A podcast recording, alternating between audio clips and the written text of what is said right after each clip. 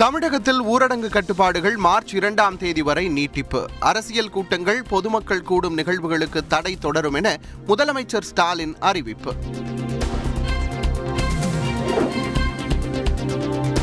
Nursery மற்றும் மழலையர் விளையாட்டுப் பள்ளிகளை திறக்கலாம். பிப்ரவரி பதினாறாம் தேதி முதல் உணவகம் திரையரங்குகளில் நூறு சதவீதம் பேருக்கு அனுமதி. திருமண நிகழ்வுகளில் இருநூறு பேர் பங்கேற்கலாம். இறப்பு சார்ந்த நிகழ்வுகளில் நூறு பேருக்கு அனுமதி.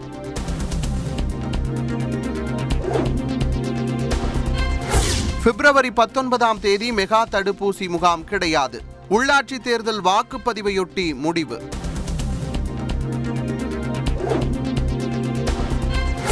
உள்ளாட்சி தேர்தலில் வாக்களிப்பதற்கு தேவையான பதினோரு அடையாள ஆவணங்கள். அறிவிப்பை வெளியிட்டது மாநில தேர்தல் ஆணையம்.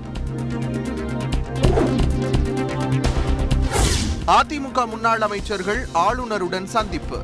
நகர்ப்புற உள்ளாட்சி தேர்தல் தொடர்பாக புகார் மனு அளித்ததாக தகவல்.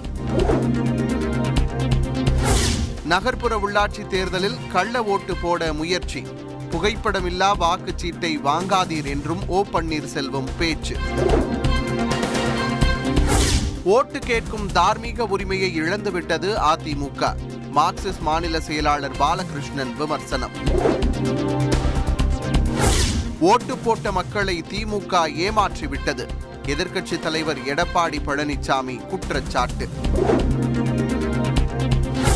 நகைக்கடன் தள்ளுபடிக்கான சான்றிதழ்கள் பயனாளிகளுக்கு வழங்கினார் சபாநாயகர் அப்பாவு.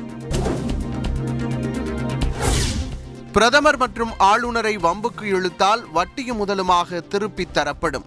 தேர்தல் பிரச்சாரத்தில் அண்ணாமலை எச்சரிக்கை. ஹிஜாப் பிரச்சனை உள்நாட்டு விவகாரம் என்பதால் வெளிநாடுகள் கருத்து தெரிவிக்க வேண்டாம். மத்திய வெளிவிவகாரத்துறை அமைச்சகம் அறிவுறுத்தல்.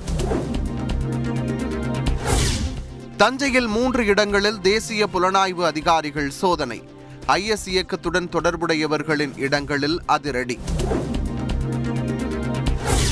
சென்னை மாநகராட்சியில் பட்டியலினத்தவர்களுக்கு கூடுதலாக நான்கு வார்டுகள் ஒதுக்க கோரிய வழக்கு தள்ளுபடி. தேர்தல் நடவடிக்கை துவங்கிவிட்டதால் தலையிட முடியாது என சென்னை உயர்நீதிமன்றம் கருத்து. நாகை உள்ளிட்ட டெல்டா மாவட்டங்களில் தொடர் கனமழை. நெற்பயிர்கள் சேதம் அடைந்ததால் விவசாயிகள் வேதனை.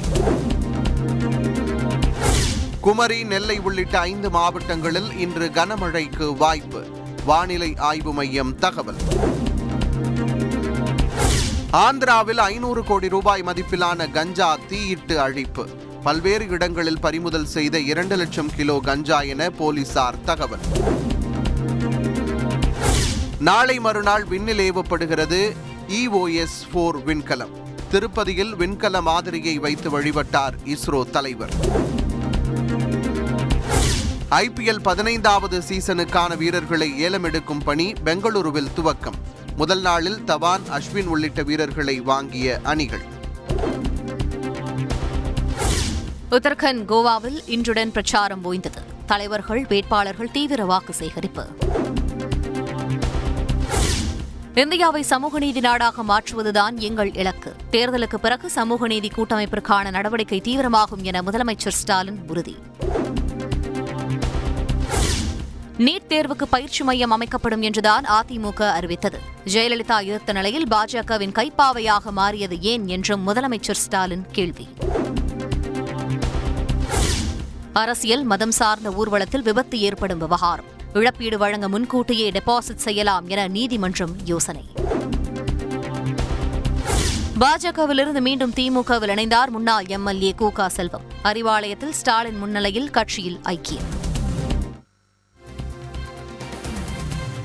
மயிலாடுதுறை நகராட்சி பத்தொன்பதாவது வார்டு அதிமுக வேட்பாளர் அன்னதாட்சி மரணம்.